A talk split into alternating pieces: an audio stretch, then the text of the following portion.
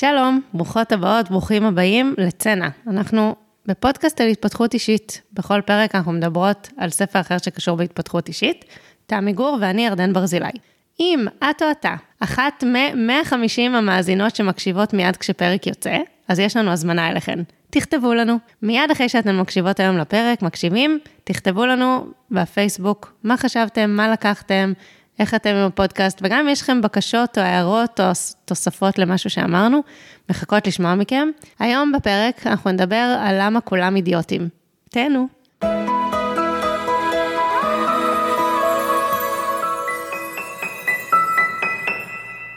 היי ירדן.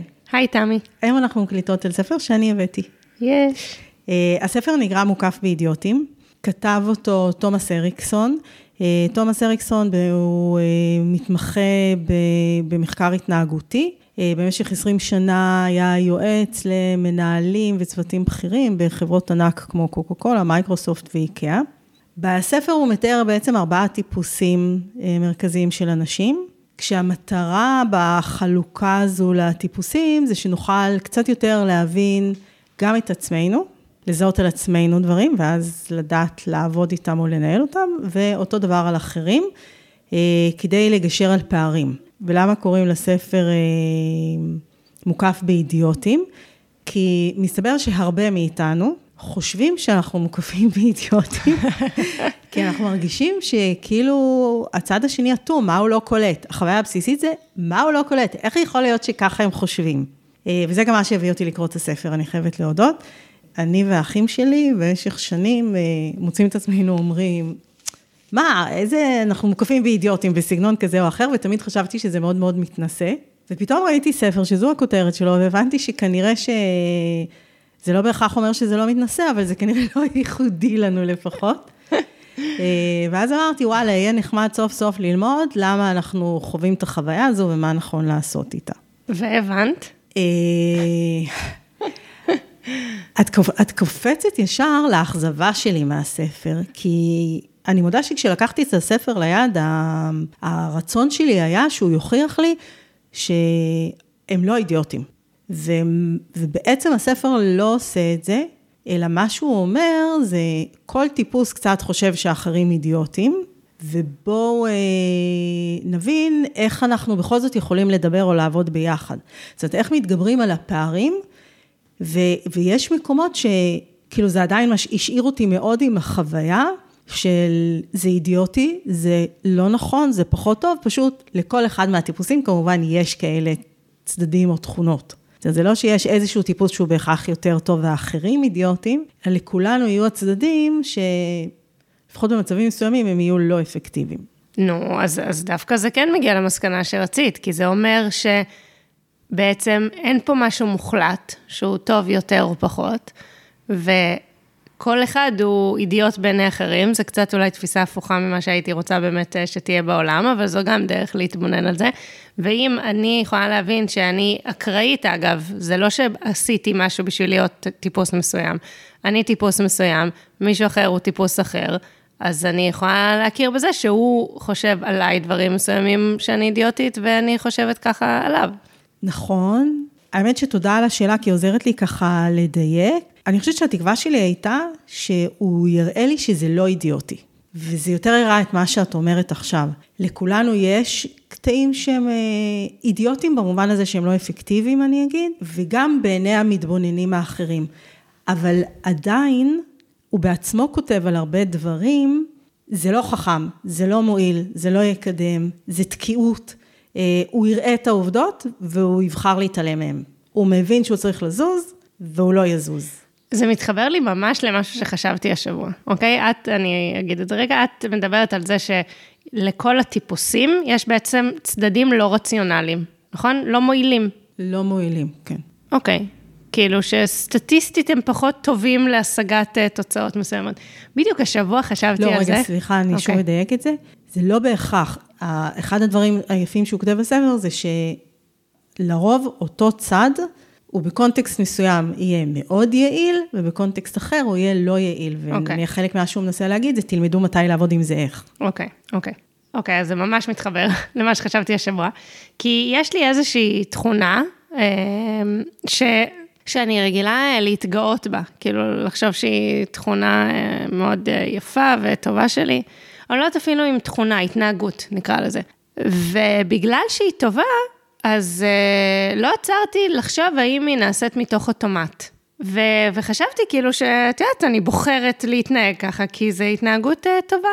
אני גם אגיד מה זה. ו... רציתי לשאול אם את... לא, זה עלה פה כמה פעמים בפודקאסט, כולל בפרקים האחרונים, על הצורך העז, עז, עז שלי להיות נאמנה לעצמי, והקושי שלי בעקבות זה לייצג קול שהוא לא שלי. עכשיו, אה, מה שאמרתי עכשיו הוא נורא נורא מקשה על עבודה בצוות. מאוד מאוד מקשה. אבל אני רגילה לחשוב, וואו, כאילו, כל הכבוד לי שאני כל כך אה, נאבקת על להיות לויאלית לעצמי, וכמה זה מדיר שינה מעיניי כשאני נדרשת אה, לייצג קול שהוא לא שלי. הייתה לי איזו שיחה עם הבוסית שלי לא מזמן, שהיא אמרה לי משהו נורא נורא יפה על זה. היא אמרה לי, תקשיבי, מה שאת בעצם אומרת, כל עוד את צריכה לחלוש על הכל, end to end, כאילו מקצה לקצה, מוטת ההשפעה שלך תהיה בהתאם לזמן שלך, כאילו תהיה הרבה יותר מוגבלת. אם את תצליחי לשחרר היבטים מסוימים בעבודה שלך ולעבוד בצוות, הרבה יותר אנשים יוכלו ליהנות ממה שיש לך להציע. אבל אפילו אחרי שהיא אמרה את זה, המשכתי לחשוב שזו תכונה נורא נורא יפה שלי וכל הכבוד לי, ופתאום השבוע... לא הבנתי את הסתירה אבל? כי ברגע שאני מוציאה דברים מידיי, זה כבר לא מאה אחוז בשליטתי. אני חייבת לשחרר היבטים מסוימים, כולל לייצג לפעמים קול שהוא קול קצת שונה משלי, כי זה מה שהחלטנו בצוות, או הפוך, שמישהו ייצג אותי באופן שהוא לא בהכרח איך שאני הייתי רוצה שייצגו אותי. עדיין המשכתי לחשוב שזה דבר נורא נורא יפה, שאני נאבקת על הקול שלי ועל האותנטיות שלי וזה, אבל כן, כנראה, את יודעת, כל פעם נופל עוד איזה אסימון, והשבוע פתאום אמרתי, וואו, זה בכלל לא בחירה שלי. זה, זה ממש מנהל אותי, הדבר הזה. זה לא בחירה שלי, אני לא אומרת, אה, בוא נראה, מתבוננת, לא, פה זה לא מספיק. לא, זה מנהל אותי, אני מרגישה את זה בגוף, זה מכניס אותי לסטרס, כשאני צריכה, כשאומרים לי, תגידי ככה וככה, אני אוטומטית בסטרס. ו, ובגלל כל מיני סיבות, הייתה לי מחשבה שזה קשור לקושי עם סמכות או זה, זה קשור, אבל זה לא הסיפור. הסיפור הוא הפחד, פחד, זה לא דבר, זה לא החלטה. מזה שאני, שוב, אצטרך לייצג קול שאני לא מרגישה שהוא נובע מתוכי באותנטיות. אה, וזה מעניין, כי בזוגיות הרי בהורות זה קורה כל הזמן, כאילו השאלה הזאת כל הזמן עומדת על הפרק. האם אני מייצגת רק את הקול שלי, או שיש לנו איזושהי חזית אחידה שהחלטנו נכון. עליה, שהיא לפעמים כוללת פשרות, וזה, זה, גם שם כאילו זה מורכב לי, מבינה? כאילו מצד אחד אני יכולה להגיד, סבבה, נדב מייצג קולות אחרים, זה יפה. מצד שני, אם אני צריכה לייצג את הקול שלו, זה מאתגר אותי מאוד, וזה לא עניין עקרוני. כאילו, אני, אני חושבת שהבנתי עכשיו, השבוע, ש... צריכה לייצג אבל קול שאת לא מסכימה איתו, או הוא פשוט לא שלך? תראי, אם אני לגמרי לא מסכימה איתו, אני לא רוצה לייצג אותו, אבל לפעמים דברים הם יותר אה, באמצע מזה. את יודעת, גם את ואני, יש לנו דיונים, אה, היו לנו דיונים על הפודקאסט, האם להתמיד בספרים או לא רק ספרים. האם אנחנו עושות סקירה של הספר בתחילת כל פרק או לא, כל מיני דברים כאלה. וכשעובדים בצוות, אז יש מקום שיהיה דיון. את מכירה את זה בטוח, כי שמעת אותי אומרת את זה מיליון פעם, אני חייבת שזה יהיה לי נעים, שזה יהיה לי טוב, ש... סבבה, אחלה, אבל שתינו פה, נכון? כמו שבאיזשהו שלב את אמרת לי, אני רוצה שכל שבועיים יעלה פרק, ואני בחרתי לכבד את זה, בסוף, כאילו, את מבינה? אז uh, זהו, אז זה ככה עלה לי בהקשר של הטיפוסים, אני נורא סקרנית uh, לשמוע עוד על הספר. אז הוא באמת מחלק את האנשים לארבעה סוגי טיפוסים. אה, ייאמר לזכותו שהוא נותן הערה אה, לזה שכמובן זה לא אה, גבולות מאוד מאוד ברורים, וזה לא שאנשים הם אה, מאה אחוז מייצגים צבע אחד בלי זה, אבל אני חייבת להגיד שהוא הביא נתון שכן הפתיע אותי בהקשר הזה. יש לו שאלון שהוא לא מביא אותו בספר, אבל יש לו איזשהו כלי מדידה אה, והערכה בשביל לזהות איזה טיפוס אני, וגם מה אחרים רואים עליי. ומתוך האלפי סדנאות שהוא העביר כבר עם הכלי הזה, אז הוא אסף נתונים. לפני שאני אגיד רגע את הנתונים, אם הייתי שואלת אותך, יש ארבעה סוגי טיפוסים בסיסיים. מה את חושבת שמאפיין את רוב האנשים? עד כמה הם נאמנים לצבע אחד? אה? מה זאת אומרת? לא בטוחה שהבנתי את השאלה. זאת אומרת, הוא אומר שיש אה, ארבעה טיפוסים. האם את חושבת שרוב האנשים הם באמת טיפוס או הם שילוב, או באיזה רמה הם שילוב, או... הייתי מעריכה שהרוב הם... אה, לא, אני לא יודעת להגיד. לא, לא עולה לי דוגמה של איזה שאלון אחר מצוין, וכל מי שעלה לי בראש, חוץ ממני, הם לא, חלק הם מאוד מובהקים וחלק הם מעורבים. אז זהו, אני הייתי בטוחה, בעיקר שהוא מעיר את זה די בהתחלה, שכאילו בסוף הספר זה יהיה ברור שלאנשים יש נניח כמה תכונות בולטות, ששייכות לטיפוס, אבל מעבר לזה אנחנו הרבה יותר מורכבים מזה. להפתעתי, הנתון שהוא מביא זה שחמישה אחוז, שבעיניי זה המון, הם צבע אחד באבחון שלו. שלי קשה עם זה, אני ממש מתקשה להאמין שיש מישהו שיכול להיות צבע אחד. אני יכולה להגיד לך שבשאלון של אה, טיפ, טיפוסים, שאלון אחר, עם אה, מקדם משימתי תומך ומנתח, אני בקצה של הקצה של הקצה. באמת? כן. אני ממש כאילו, לדעתי עניתי, יש כאילו שני סוגים של שאלות, לדעתי בשניהם עניתי הכל בצד שתומך כאילו בטיפוס אישיות הזה. אה, אבל אה, תמי, את עושה לנו פה... מעניין אותי לעשות את השאלון הזה. אבל תשתפי אותנו, נו, אני במתח. אז רגע, אז חמישה אחוז הם צבע אחד, חמישה עשר אחוז הם שלושה צבעים, שאני הייתי חושבת שזה יהיה הרוב, אם לא ארבעה צבעים. אפס אנשים הם ארבעה צבעים, שזה אני יכולה להבין, כי באמת יש ניגודים שיכול להיות שהם לא יכולים ללכת ביחד בכלל, ו-80 אחוז מהאנשים הם רק שני צבעים. עכשיו, אני אומרת, זה מאוד בעיניי, כשאני אומרת זה רק, כן? יכול להיות שמישהו אחר אומר, שני צבעים זה בהחלט מורכבות סבירה. אני מודה שזה הפתיע אותי. זה גם, זה גם ממסגר לי קצת קשה את הספר, וכמו שאת יודעת, אני מאוד קשה לי עם דברים שמנסים להיות uh, מוחלטים ומאוד uh, קטגורית, ואני מאוד מאוד מאמינה במורכבות. אבל עדיין, אני חושבת שההבנה של תכונות לפחות הכי בולטות אצלנו, או דברים שמאוד מניעים אותנו, אה, או מאוד מקשים עלינו, כי, כי הוא אומר, אותה תכונה היא גם הנאה, אבל היא גם הקושי שלנו. אה, זה, אני חושבת שכן יש לזה ערך וכן יש לזה חשיבות. אני אגיד רגע לגבי, לגבי הקריאה, הספר הוא קצת מאתגר לקריאה, כי מתוך ה-250 עמודים, בערך קרוב ל-200 עמודים, זה מין רשימה חזרתית של פירוט התכונות, ואיך זה נראה, ואיך אחרים רואים, אבל את basically יושבת וקוראת עוד פעם ועוד פעם ועוד פעם רשימה של פירוט התכונות. החלק האחרון הולך למאוד פרקטי. אה, הוא הולך לפרקטי של, אה, הוא מתייחס לזה שוב, בעיקר בהקשר של עולם העבודה והארגונים, כי מזה הוא בא. אז הוא מתייחס לאיך לתת משוב, אה, איך להרכיב צוותים, מה גורם לאנשים כעס או תחושת סטרס. איך זה ייראה ומה אפשר לעשות עם זה כדי לעזור להם. זאת אומרת, החלק האחרון הוא באמת הולך לכלים הרבה יותר אה, פרקטיים, אז אה, זה כן מאוד יעיל. אז קודם כל, תודה שקראת את זה עבורנו, ועכשיו, בבקשה לא להשאיר אותנו במתח יותר ולהגיד מה הטיפוסים. אוקיי, okay, אז אה, אני אעשה מאוד תמצית, כי שוב, אני מתמצתת עכשיו 180 עמודים של פירוט. אבל בגדול יש לנו ככה, הטיפוס האדום הוא טיפוס מנהיגותי בעיקרו, יואו, איזה מצחיק, איך שאמרת אדום, ידעתי שאני אדום. תחכי, תקשיבי. אוקיי, אוקיי, מקשיבה, יאללה. תחליטי עם מה את. יאללה. אמ, האדום הוא מנהיגותי בעיקרו. הוא שומע משימה, הוא מתלהב, הוא ביצועיסט. אה. אמ, הוא מיד מרים את הכפפה, הוא מיד מבצע. אה, הוא יעשה כל מה שצריך כדי לבצע את זה הכי מהר שאפשר, הוא קצר ומהיר. יחסים פחות מעניין אותו. העיקר המס... המשימה והמטרה. ואם צריך קצת לכופף חוקים בשביל זה, זה גם בסדר. הוא מביא שם דוגמה של חבר שהוא היה נוסע איתו לעבודה, והחבר באופן קבוע היה נוסע במשהו כמו נתיב התחבורה הציבורית, וחוטף על זה קנסות. והחבר אמר לו, זה בסדר, זה מחושב מבחינתי, הזמן שאני חוסך ודה, שווה לי את זה. אז אה, זה, זה מראה מאוד את הטיפוס האדום, אז זה טיפוס אחד. הטיפוס הצהוב הוא טיפוס אה, מקסים, תמיד באנרגיות טובות, נורא אופטימי, נורא חברתי וחברותי. אה, מה שהכי חשוב לו זה שיהיה נעים וכיף, והוא מאוד כזה עם חזון, הוא מתלהב נורא מכל רעיון חדש, אה, מלא אנרגיה, ישר רוצה להתחיל לפעול, רק שברגע שזה מגיע לשלב של להתחיל לפעול, הוא משאיר את זה לאחרים. הוא מהר מאוד מאבד עניין ועובר לרעיון הבא, מתלהב כל פעם מרעיון אחר. לא מכירה אנשים כאלה. בגלל זה אמרתי לך, חכי, חכי. אוקיי. אמ, מאוד עסוק ביחסים, הוא מאוד זקוק נניח בסביבה חברתית, הוא מאוד זקוק להיות עם עוד אנשים. הוא מאוד זקוק גם שבסביבת עבודה, לא רק שיהיו אנשים, אלא גם יהיה מרחב לפטפוטים, להתבדחויות, אמ, לאינטראקציה חברתית גרידא. Okay? אוקיי? הוא זה שירים נורא בשמחה את המסיבה של מקום העבודה. שוב, הוא ירים את הרעיון ואז הוא ישאיר לאחרים לבצע. אה, אז זה הטיפוס הצהוב. הטיפוס הירוק הוא, אני רגע אגיד, הטיפוס האדום והצהוב הם מאוד ממוקדים בעצמם במובן הזה. האדום חושב שהוא יודע והוא יודע איך לעשות את זה והוא יוביל, וזה צריך להיות ככה.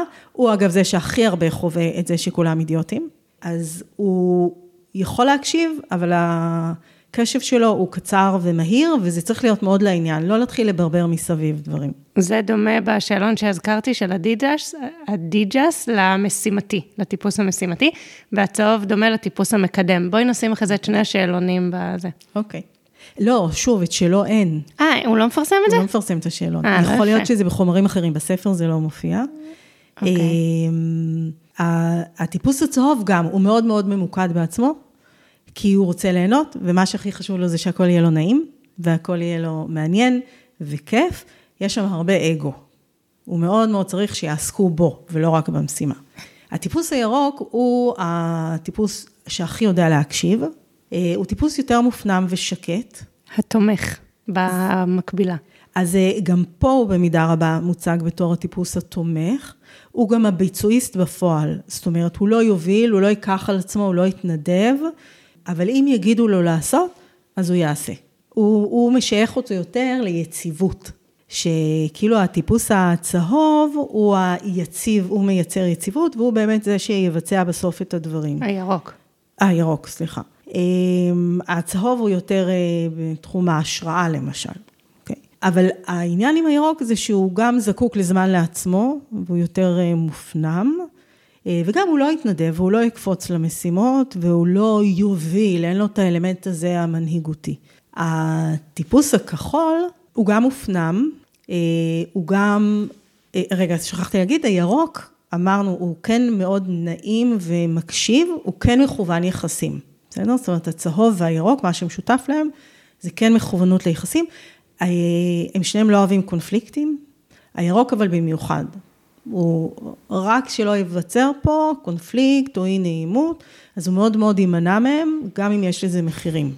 הטיפוס הכחול הוא טיפוס אה, מופנם, הוא קצת אה, מין אה, בירוקרט כזה, מאוד נצמד לפרטים, המנתח. הוא טוב לבקרת איכות וזה. איכות אצלו קודמת להכל. המשימה, לא משנה כמה מהר תעשה אותה, ולא משנה אם היא ענתה ב-90% על הצרכים, אם היא לא הייתה 100% ולא התכוננו לפני, ולא קראנו את הפרטים, ולא בדקנו את זה שלוש פעמים, ולא וידאנו כל דבר, ולא עשינו את הכי טוב שאפשר, גם אם אין צורך בהכי טוב שאפשר, מבחינתו זה כישלון. בשונה מהטיפוס הירוק, הטיפוס הכחול לא זקוק למערכות יחסים. אה, זאת אומרת, הוא לא רק שקט ומופנם כמו ירוק, הוא באמת לא זקוק לזה. איפה למשל זה יבוא לידי ביטוי משמעותי? נניח בכעס. הטיפוס האדום מתעצבן מאוד מהר, ישר יורה את מה שיש לו, ויורה את זה, כן? ו... אבל זהו, ירה, התרוקן מזה, והוא יכול להמשיך הלאה. זה טיפוסים שאחרים חווים אותם כמאוד אה, לא יציבים, עצבניים, להיזהר, לא תמיד נעים להיכנס איתם לאינטראקציה. ומין לא צפויים, כי הוא רגע מתעצבן, ושנייה אחרי זה מבחינתו זה, הוא הוציא את זה והוא בסדר, אבל אנחנו נשארנו עם החוויה שהוא הרגע ירה עלינו. אה, הטיפוס הצהוב הוא גם, הוא מאוד אימפולסיבי ורגשי, אז אה, הוא לא מתעצבן מהר כמו האדום, כי הוא לא קצר כמו האדום, וכי הוא יותר מכוון יחסים, אבל כשהוא מתעצבן זה כזה משפריץ חזק לכל הכיוונים, שוב, כי הוא מאוד אה, רגשני. מצד שני, הוא מהר מאוד ירגיש לא נוח עם זה, והוא ינסה כן לפצות. הטיפוס הירוק, הוא משווה את זה לכוסות, הוא אומר, האדום הוא כמו כוס של שוטים, מתמלא מהר, נשפך, לא עושה הרבה נזק כשזה נשפך, ומהר מאוד יתמלא מחדש. הטיפוס הצהוב זה כמו כוס מים, רואים עליו, מאוד קל לזהות בשפת גוף שלו, בעיניים, ב... רואים עליו שהוא מתחיל להתעצבן. יש לו יותר, יותר יכולת הכלה מהאדום, אבל זה עושה יותר נזק כי יש יותר מה שיישפך. הטיפוס הירוק, הוא אומר, זה כמו חבית אטומה. הוא יכול להכיל הרבה, אבל אל תטעו, הוא מכיל. זה לא שהוא לא מתעצבן, זה לא שהוא לא כועס או נעלב או מפחד, הוא פשוט מכיל. וברגע שזה מגיע לנקודה שהוא לא יכול וזה יישפך, זה חבית שלמה ששופכת עכשיו דברים. עכשיו, מאחר והטיפוס הירוק הרי, אמרנו שהוא נמנע מקונפליקטים, אז הוא מדבר מאחורי הגב, הוא מחזיק בבטן. כשהחבית תישפך, הוא יוציא התחשבנויות שאף אחד כבר לא זכר אותם בכלל מלפני שנים על פרטים קטנים, פתאום הוא שופך את הכל, ועכשיו לכי תתמודדי עם כל מה שיצא החוצה. והטיפוס הכחול, הוא אומר, הוא כמו חבית, אבל עם ברז קטן למטה, כי בגלל שהוא לא צריך מערכות יחסים, אין לו המון מה להכיל, כי הרבה מזה לא נוגע בו. והוא מאוד יודע איך לשחרר לעצמו, זאת אומרת, הוא גם לא מגיע לאותה סערת רגשות, הוא גם מאוד יודע איך לשחרר, לכן הוא לא יתמלא ויישפך. אבל זה יהיה האלה שכל הזמן מקטרים בקטנה, או מסננים הערות, זה הטיפוס. זהו, אז הכחול הוא מאוד יורד לפרטים, הוא מאוד בקרת איכות, מאוד מופנם ושקט, מאוד זקוק למרחב שלו. זה ככה בגדול, אני אומרת שוב, יש עוד המון תכונות, כל מי שקרא את הספר ומרגיש שאני לא עושה לו צדק בחוסר הפירוט ושכחתי דברים חשובים, אין לי איך להציג פה את הכל. מחשבות והרגשות שלך אל מול ארבעת הטיפוסים. אז קודם כל, אני קליר לי הצהוב, ואת קליר לי הירוק. אה, סתם, זה היה מעצבן, סליחה, תגידי מה את. אה, אני אוהבת את הסיפור של הטיפוסים, בכלל, כאילו להיתקל בהסברים כאלה. קודם כל, כי אני מרגישה שזה נותן לי לגיטימציה להיות מי שאני. אני אוהבת את זה. כאילו, כשגיליתי על הטיפוס המקדם, שזה מאוד מאוד דומה, אני לא יודעת מה החלוקה המגדרית שהוא מדבר עליה, אבל בגדול, אה, נשים הרבה פעמים נדרשות להמון אה, משימות ולכל מיני תפקידים חברתיים, נגיד כמו הירוק וכאלה, ואז נשים שהן אה, צהובות ושהן אה, זורחות באור הזה ונותנות לעצמן לגיטימציה ומקבלות לגיטימציה מהסביבה להיות כאלה, יש כמובן, אבל זה... כאילו, אני מרגישה שלי לפחות עברתי דרך עם הדבר הזה. וכל פעם שאני נתקלת בעוד הסבר כזה, זה נותן לי עוד רשות להיות הדבר הזה, למרות שמצופה ממני כאישה בתרבות שלנו להיות מכילה ורגישה ומשימתית ולבצע את אה, דברי הבית, אני אומרת, אוקיי, סבבה, האנרגיה שלי אחרת, זה לא שאני אני רוצה ללמוד מכל הטיפוסים האלה, וגם אני מוצאת שבאמת ההתנגשות עם האדומים היא לא פשוטה. אה, ואני רוצה מאוד שהם ירגישו שאני מכבדת אותם, כאילו, אני מכבדת את זה מאוד, את המשימתיות, את התכליתיות, אני מכבדת את זה. אני באמת אה, אותגרתי עם זה לא מעט פעמים בגלל הצורך במערכות יחסים, שכאילו גובר לעיתים על המשימה. יש לי אנקדוטה קטנה, נדב הוא כאילו גם וגם, כזה אדום וצהוב, נגיד, לצורך העניין. שוב, זה לא, לא עשינו את החיתוך טיפוסים הזה, אבל לפי מה שאת מספרת, ואני מאוד צהובה. וכשהוא עושה, לפעמים הוא עושה משהו, נגיד, אה, מסדר את הגינה, משהו כזה, בא לי לתת לו חיבוק, אני מעריכה את זה, זה נורא לא מתאים. בזמן הזה, עכשיו זה זמן של המשימה, זה לא זמן עכשיו לחיבוקים וקוצ'י מוצ'י. אז, אה, אז זהו, זה ככה סתם אה, מה שהוא מייצג. אגב, הוא בספר לא מתייחס מגדרית, אבל אני חושבת שזה פן חשוב. זה חלק מהקושי שלי עם הספר, שאני חושבת שהוא, שוב, אני בן אדם שמאמין במורכבות. אני, זה לא רק החלוקה הסטרילית לטיפוסים, אני חושבת שמשפיעים עלינו המון דברים. אה, וגם על איך שאנחנו רואים את זה. למשל, הפן המגדרי, כי הטיפוס הצהוב, הרבה פעמים ייתפס כמעורר השראה, חזון, מוביל, מנהיג, יזם, כשזה יהיה גבר, ורגשנית, היסטרית אה, ולא מקורקעת, כשזה תהיה אישה. הטיפוס האדום, הוא ייתפס כמנהיגותי כשזה יהיה גבר, וכתוקפנית אה, וכלבה אולי כשהיא תהיה אישה. אז יש לזה גם את הפן הזה. אבל תראי, אני לא הצלחתי, אני מודה, שהכי עלית לי בהקשר של צהוב, אבל uh, היו גם דברים שעלית לי בהקשרים אחרים. לא הצלחתי לזהות, אני חשבתי על עצמי שאני אדומה בהתחלה, המשהו הקצר הזה והזה. מצד שני, יש לי גם מיומנויות של אה, ירוקה. לא הצלחתי, האמת היא שבאיזשהו שלב גם ויתרתי על זה, זה כאילו מעלה לך בראש, וזה גם בעיניי לא הפואנטה המרכזית של הספר, החלוקה לטיפוסים. הפואנטה של הספר, או שאני בוחרת לקחת, אה, זה משהו שאנחנו מדברות עליו הרבה, וזה באמת איך, מה אני עושה עם זה כשאני מגיעה לאינטראקציות, בעיקר לאינטראקציות שהן קשות וקונפליקטואליות. ופה זה הולך לשני הכיוונים. אחד, קודם כל להבין מה, איך אני מנוהלת כרגע, מה קורה לי מול הדבר הזה, ומה מפעיל אותי. ורגע לעשות עבודה עם זה. שזה פן אחד של זה, אם אני יודעת לזהות על התכונות, וזה שוב לא משנה אם הם אה, צבע אחד או כמה צבעים.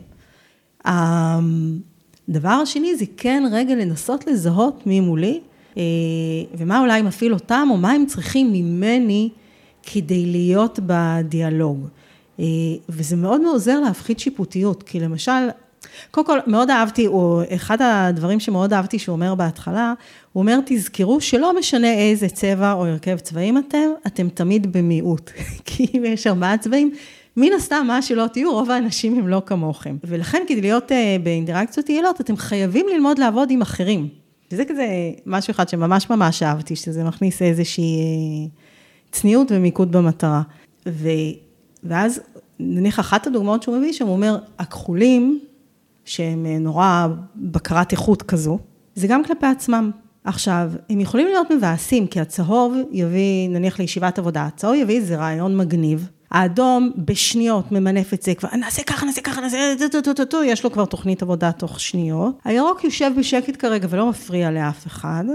ואז כשכולם כזה מתלהבים ובונים וזה, והירוק לא מפריע להם, אז פתאום בסוף הכחול אומר מאוד בשקט וברוגע, כן, אבל אני לא מבין איך אנחנו נשנע את זה. ותח הוציא לכולם עכשיו את הרוח מהמפרשים. עכשיו, לפעמים השאלה שלו מאוד חשובה, לפעמים היא לא כזו קריטית. ו... או שהוא כבוס יכול להגיד נניח לעובדת או עובד, בדקת את זה? כן. בדקת גם פה, בדקת גם פה, תעשה, תריץ רגע בדיקה חוזרת בזה. או הוא מהאלה שיבדקו עם מחשבון את האקסל, אוקיי? אז עכשיו הוא אומר, אם אנחנו מבינים שזה לא כי הוא לא סומך עלינו, וזה לא כי הוא לא חושב שאנחנו מספיק רציניים, זה מה שהוא, הוא עושה את זה גם לעצמו. גם הוא יבדוק את זה ככה.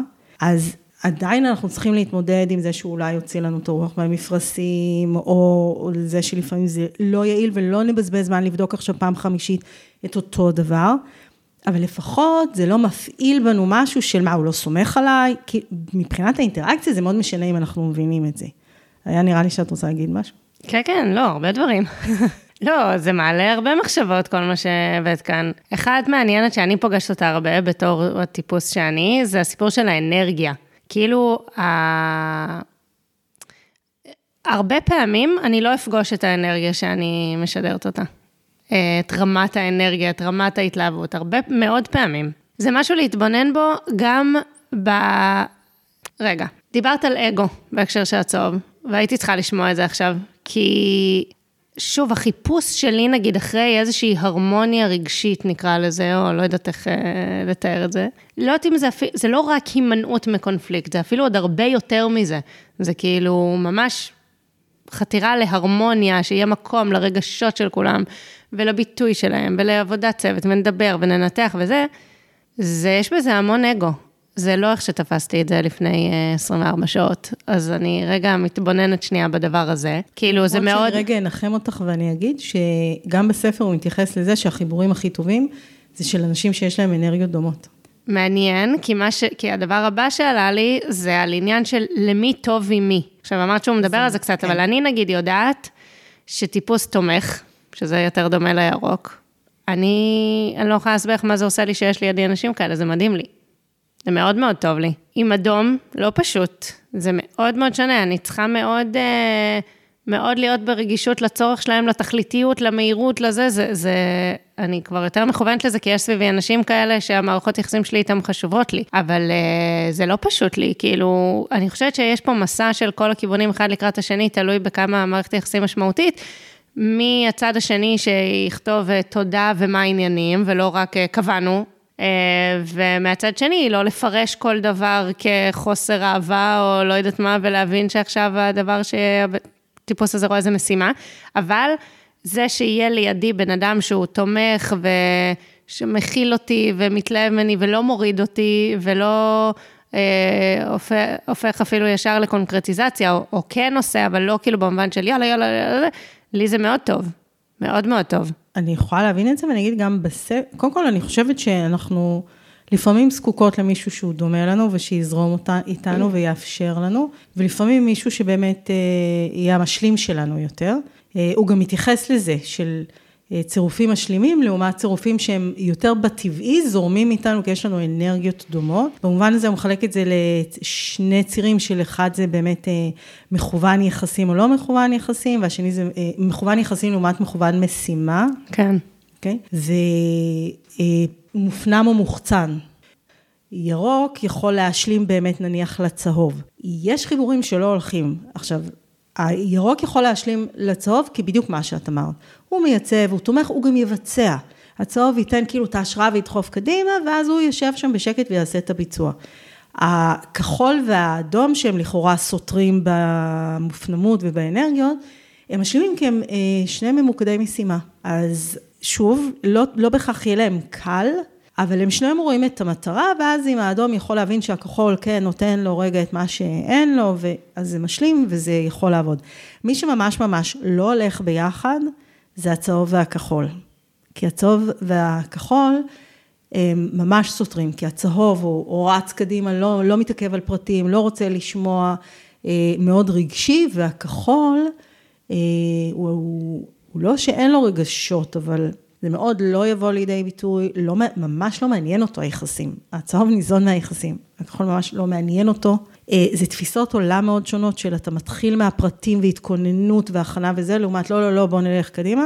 אז זה באמת שני הצבעים היחידים שבשום צורה לא מתחברים. על התפיסות עולם אני רוצה להגיד ש... אני רוצה למחות על השימוש במונח הזה. האמת היא שאיך שהתחלת להגיד את זה, אז את צודקת. אוקיי, סבבה. לא, כי, אבל אני חושבת שזה חלק עמוק מאוד פה בסיפור של הטיפוסים, ובכלל, במפגש בין בני אדם שונים. שברגע שאני קוראת למשהו תפיסת עולם, אז אני צריכה להצדיק אותו, ואני צריכה לעשות לו רציונליזציה, וברגע שאני מבינה שאני באמת...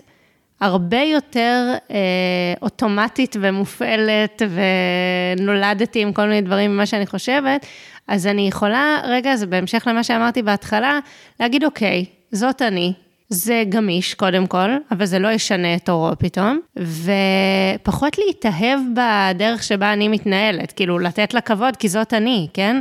אבל לא לנסות להצדיק אותה, או, ואז להקטין דרכי התנהלויות אחרות. אני יכולה לתת דוגמה, נגיד חברה קרובה מאוד שהיא אדם מאוד משימתי, ולאורך המערכת היחסים שלנו, הקונפליקט הזה עלה מאוד קשה, הרבה פעמים. במקום שאני אנסה להסביר שמה, אבל צריך מערכת יחסים, ומה זה הדבר הזה שמדברים רק כשצריך משהו, ולמה להיות כל כך תכליתיים, ומה עם החברות בין לבין, ומה עם זה, לא, להכיר בזה שהיא ככה, אני ככה. אגב, נדב הוא מדהים בזה, ביכולת שלו פשוט להתבונן, כאילו להסתכל על דברים בלי, בלי שיפוטיות, פשוט להגיד, ככה היא, כאילו, זה, זה מי שהיא. הרבה פעמים הוא מרגיש שהוא צריך, אולי עדיין הוא צריך לתווך לי, לתרגם לי, להסביר לי, כאילו, למה הצד השני עושה ככה וככה, ושאני לא אקח את זה אישית. ובאמת, היכולת הזאת להתבונן בסקרנות, להבין איפה זה מאתגר גם, לראות מה עושים שם, אבל לא מהמקום של תפיסות עולם, או של להצדיק את זה, או של להגיד זה טוב ולא טוב. אני אגב לא כל כך מתחברת לחוויה של להיות מוקפת באידיוטים. אני כן, הרבה שנים הלכתי עם אני הכי טובה, אבל לא הרגשתי אה, שאני מוקפת באידיוטים. זה אולי דומה, אבל כאילו החוויה שלי הייתה יותר עסוקה בי מאשר באנשים האחרים. אני מה זה לא חושבת ככה יותר, באמת, גם השבוע זה באמת היה רגע של התפכחות כזה, עם ההבנה הזאת שגם הדבר שאני גאה בו, שהוא תכונה טובה שלי וזהו, התנהגות טובה שלי, אפילו הוא, זה משהו שמנהל, שנולדתי איתו, לא במובן שאני ענווה, כאילו, לא רק אה, לא הרווחתי את היכולת הזאת, אלא אפילו כאילו אגו, אגב, זה עוד פעם היה עיסוק של האגו ולא, לא יודעת מה, לא יודעת כאילו מה המינוח המדויק לאלטרנטיבה של העיסוק באגו, אבל uh, אני מביאה יותר uh, התבוננות סקרנית, גם למה שאני רגילה לתת לו שיפוטיות חיובית. נראה לי שזה מה שאני אומרת. יפה. וזה, בכלל, כאילו, את יודעת, אנחנו מדברות על זה הרבה, על ה... זה, זה, זה נורא מפוקח ורציונלי אגב, להבין שבני אדם הם ממש שונים, שיש להם מלא היבטים לא רציונליים, ושזה מה שיש. ושאת יודעת, אם אנחנו, זה גם מעניין מה מודדים, כי משימתיות, אפקטיביות, כאילו, למול מה, את מבינה? כאילו, אני לא יודעת, הסיפור של הממוקד מערכת יחסים לעומת ממוקד משימה, זה לא פייר להגיד, כי מבחינתי המערכת יחסים היא משימה. לא, הוא מתכוון שגם כשהטיפוס כבר מזהה שיהיה לו יותר טוב, או יותר יוביל את המשימה, או לעשות את השינוי, הוא לא יעשה אותו למשל. זאת אומרת, אם אני מבינה ש... סתם, אם אני טיפוס אדום ואני מבינה שאנחנו פישלנו עכשיו בגלל שאני לא טרחתי לקרוא את הפרטים הקטנים ולהתעכב ולהבין עד הסוף. ועכשיו יגידו לי, שנייה, בואי עכשיו נשב לעשות את זה, ואני עדיין אתעקש לא לעשות את זה, זה המקום הלא יעיל, אוקיי? או, או למשל, כשהכחול מבין שלבדוק עכשיו חמש פעמים, לא צריך את הרמת איכות שהוא חותר אליה, וזה מעכב יותר מדי, וזה עולה יותר מדי. הוא מבין את זה ועדיין הוא לא יסכים, הוא ימשיך להתווכח והוא לא יסכים לוותר על זה. כן. עכשיו, זה מתחבר במידה מסוימת עם מה שאת אמרת, וזה מה שאמרתי שאהבתי, שזה עוזר לנו, קודם כל להוריד חלק מהשיפוטיות. ב', הוא בדיוק אומר, הוא אומר, אנחנו צריכים להיות מוכנים מאוד מאוד מאוד להקשיב לצד השני, ועל זה דיברנו הרבה פעמים. אגב, הוא מתייחס גם לתחום המכירות. שוב, הוא בהקשר של העבודה, אז הוא מתייחס הרבה גם למכירות, של איך אתה תמכור, רק אם אתה תבין באמת לעומק את הצד השני, מה מניע אותו, מה מקשה עליו, מה הוא רוצה, אה, מה הוא מסוגל, ולא תתחיל לנסות לשנות את זה ולתקן את זה, אלא אני אהיה קשובה לזה ואני אעבוד עם זה, אני אבין מה היא או הוא צריכים ממני כרגע ב setting, באינטראקציה בינינו, בסגנון ניסוח, אה, בכל מיני פרמטרים, כדי להיות מסוגלים להיות איתי בדיאלוג הזה, בין אם זה דיאלוג מכירה ובין אם זה ישיבת צוות ובין אם זה יחסים בבית או כל דבר אחר. אז זאת אומרת, זה קודם כל מצריך מאיתנו נכונות באמת להקשיב כדי לזהות על הצד השני. ואז זה מצריך מאיתנו נכונות להשתנות ולעשות התאמה.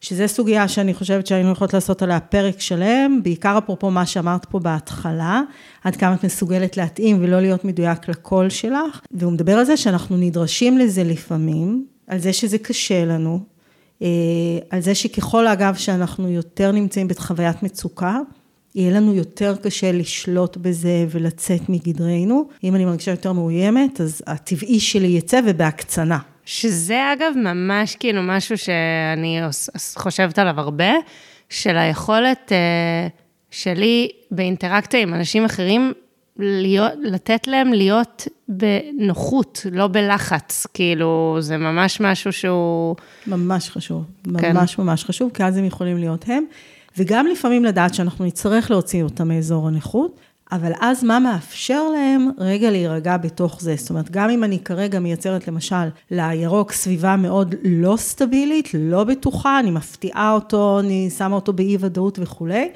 איך אני מייצרת לו את המרחב שבו הוא יוכל ללכת להירגע, איך אני מייצרת לו עוגנים שיעזרו לו. אז הוא מאוד מדבר על זה שכשאתה מקשיב טוב ומבין את הצד השני, זה לא אומר, וזה שוב, זה באמת מתכתב עם המון דברים ש, שדיברנו עליהם, שאני עובדת איתם בכל מיני הקשרים, שההבנה של האחרים היא לא אומרת שאנחנו בהכרח נהיה במין פשרה כל הזמן. היא רק אומרת שאנחנו נדע לעבוד עם זה יותר נכון, גם בהקשר של המשימה, וגם בהקשר של כבן אדם לבן אדם ומערכות יחסים. אז במובן הזה אני חושבת שהספר הוא כן אה, מביא מסר מאוד מאוד חשוב. שוב, הוא גם נותן עוד המון כלים שלא הספקנו להיכנס אליהם, אבל הוא מביא מסר מאוד מאוד חשוב אה, במובן הזה של באמת גם להסתכל על עצמנו ועל המסוגלות והמוכנות שלנו, וגם להיות קשובים אה, לאחרים. גם לזכור שאותה תכונה היא לפעמים מאוד טובה ומשרתת, ולפעמים יש לה צדדים פחות טובים, וזה הרבה פעמים בעיני המסתכל, הוא אומר משפט סופר נכון בעיניי, שהדיאלוג מתקיים אצל המאזין. שזה משהו שאנחנו תמיד אומרים בכל מיני צורות, של אני יכולה להגיד מה שאני רוצה, אם את לא שמעת את זה, את שמעת משהו אחר, לא משנה למה, מה שיקרה פה זה בהתאם למה שאת שמעת. אה, והוא אומר, וצריך לזכור את זה, ולכן יש חשיבות של להבין איך אני מגיעה אל הצד השני, כי אחרת אני יכולה להיות הכי צודקת ולדבר והכול. אני יכולה לחשוב שאני מנהיגה. אם הצד השני חווה אותי כדורסנית, אני יכולה לחשוב שאני סופר דואגת לאיכות. אם הצד השני חווה אותי כמכבה ומעיקה ומעכבת, אז צריך uh, לעבוד עם זה. יש, כן. Okay. מה? מה רצית לשאול? לא, יש עוד שני דברים שרציתי להגיד. אוקיי, okay, ואחרי זה אני אסיים במשפט אופטימי מהספר. מעולה, אוקיי. Okay. אז אחד מהדברים שאני רוצה להגיד זה אהבה. כאילו, בשבילי זה ממש מתחבר לזה. כאילו, ה... לא להיות עסוקה בכימות של האיכויות של מי שמולי כמדד לאיך אני מסתכלת עליו, אלא משהו שהוא, אני חווה אותו כאהבה, באמת, כאילו, לראות את מי שמולי. למה אהבה? זה אהבה במובן של uh, הערכה למי שמולי, לא שיפוטית, uh, סקרנות כלפי מי שמולי.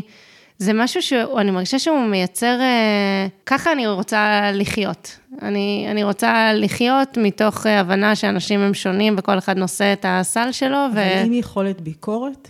זה, זה לא קשור. רגע, לא, אני אגיד, לא ביקורת, כמו בהירות לגבי מה מתאים לי מצד אחד, ומצד שני, כן, שיח פתוח, וזה דיברנו בכנות רדיקלית, על האם זה בעיניי מקדם את המטרה שלשמה התכנסנו או לא, אבל שיח פתוח.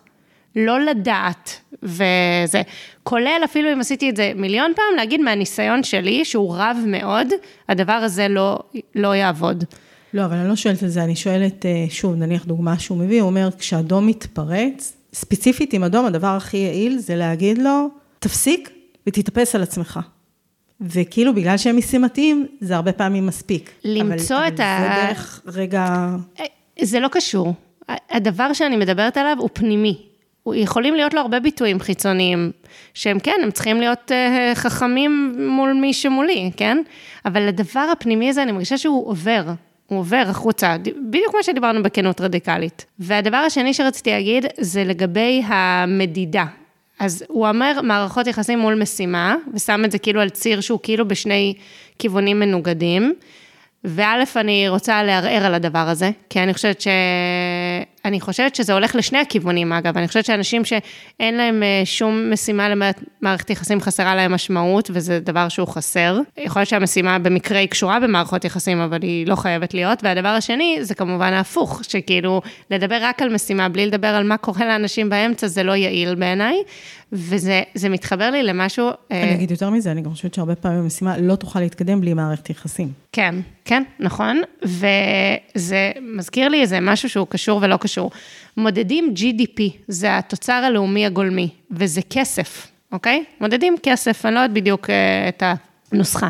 אבל יש היום בעולם המון מדדים אלטרנטיביים. שאומרים שהמדידה היא של משהו אחר, היא של אושר, היא של איכות חיים, היא של בריאות, ומוצאים מדדים למדוד את הדברים האלה. ואז כל המוכוונות של כל המערכת הכלכלית היא אחרת. אם המערכת הכלכלית שלנו הייתה בנויה על זה שהתוצר הלאומי הגולמי שכולם מכוונים אליו הוא בריאות, יכול מאוד להיות שכל השיח הזה על המשימה לעומת מערכת יחסים היה נראה אחרת לגמרי, כי לא היו מתאפשרים, או היו פחות מתאפשרים. מצבים נגיד דורסניים בעבודה, שבהם אנשים מוותרים על אה, האפשרות לעשות אימון כושר או להיות עם הילדים שלהם כדי להשיג את המשימה. והיה יותר מקום לרגש ולתסכול ולהצלחה ולמשמעות, ששוב, זה, אני לא אומרת פה משהו חדש, כן? יש על זה כבר הרבה שיח בעולם העבודה, אבל בסוף זה גם נורא קשור למה מודדים. אם המטרה היא להרבות את הכסף של החברה בכמה שפחות זמן, וזה התעדוף העליון, אז דברים אחרים ייפגעו בדרך. אני, התפיסה שלי על עצמי, וזה לא, לא תפיסה תיאורטית, זה איך אני רוצה לחיות את חיי, באופן שמה, שהמקום העבודה שלי, יש לו קשר ישיר לרווחה הנפשית שלי, במובן שהוא תומך בו, שהוא תומך בה. במערכות היחסים שבתוכו, באפשרות שלי להתפתח ולצמוח, ביכולת שלי להיות אותנטית, ביכולת שלי להתמודד, אגב, חשבתי עלייך השבוע, עם הדפוסים ונקודות העיוורון שלי. אני לא חושבת שהבוסית שלי היא המטפלת שלי, אני לא חושבת שהקולגות שלי הם צריכים להיות אנשי טיפול, לא, אבל אני כן חושבת ש... אגב, הרבה ויכוחים שלנו שלקח לי להגיע לדבר הזה, שהתפתחות היא קורית בתוך מערכת יחסים באופן הרבה יותר מוצלח מאשר לבד, או בעצם זה תמיד קורה בתוך מערכת יחסים, אפילו אם חלקה היא מערכת יחסים שלי עם עצמי, וככה אני רוצה לחיות. אז אני, אני רוצה להגיד שמבחינתי הציר הזה, יש לי קצת אה, בעיה איתו. אני מקבלת את זה. אה, שוב, אני גם חושבת שמערכת יחסים משפיעה בסוף על זה, ואני אגיד, הוא אפילו אה, באיזשהו שלב הביא דוגמה, שחשבתי בדיוק את מה שאת אמרת, שהוא מביא מקום שכחול להתנגד, כי הוא לא רואה את זה קשור למשימה, ולמה להתעכב עכשיו על משהו שקשור למערכות יחסים, וחשבתי לעצמי, זה פשוט צריך להגדיר לו מטרה חדשה. כי ברגע שהמטרה והמשימה משתנות, הוא מתכוונן אליהם. אז, אה, אז אני, אני מאוד מזדהה עם מה שאת אה, אמרת. אני אסיים ב... כאילו, המסקנה הסופית של הספר שהוא מביא, שיש בה משהו מאוד אה, אופטימי ואוהב, אפרופו, וזה גיוון. הוא עשה ניסוי של משימות שהוא חילק אנשים לארבע קבוצות לפי הצבעים. הוא אמר, יהיה הכי קל, כאילו, לאדומים להסתדר עם אדומים, צהובים וצהובים וכולי. אני מקצרת, אף אחת מהקבוצות לא הצליחה לעמוד במשימה, כי כולם שיתפו פעולה עם הטעות שמאפיינת אותם, בסדר? אז אף, אף אחד מהקבוצות לא הצליחה לעמוד במשימה. ו, והוא אומר, והמסקנה היא, מה שהיום מדובר הרבה מאוד בעולם העבודה, זה הגיוון, ה-diversity. כי א', זה חוסך מאיתנו להיתקע על נקודות העיוורון שלנו, וב', כי אם אנחנו מכירים בזה שכל אחד יביא תועלת בחלק אחר, ואנחנו צריכים את כולם, וכל אחד יוכל לתרום את החלק שלו, שוב, אנחנו נצטרך לדעת לקבל את החלק שלו, כי החלק שלו יכול להיות לנו קצת מאתגר.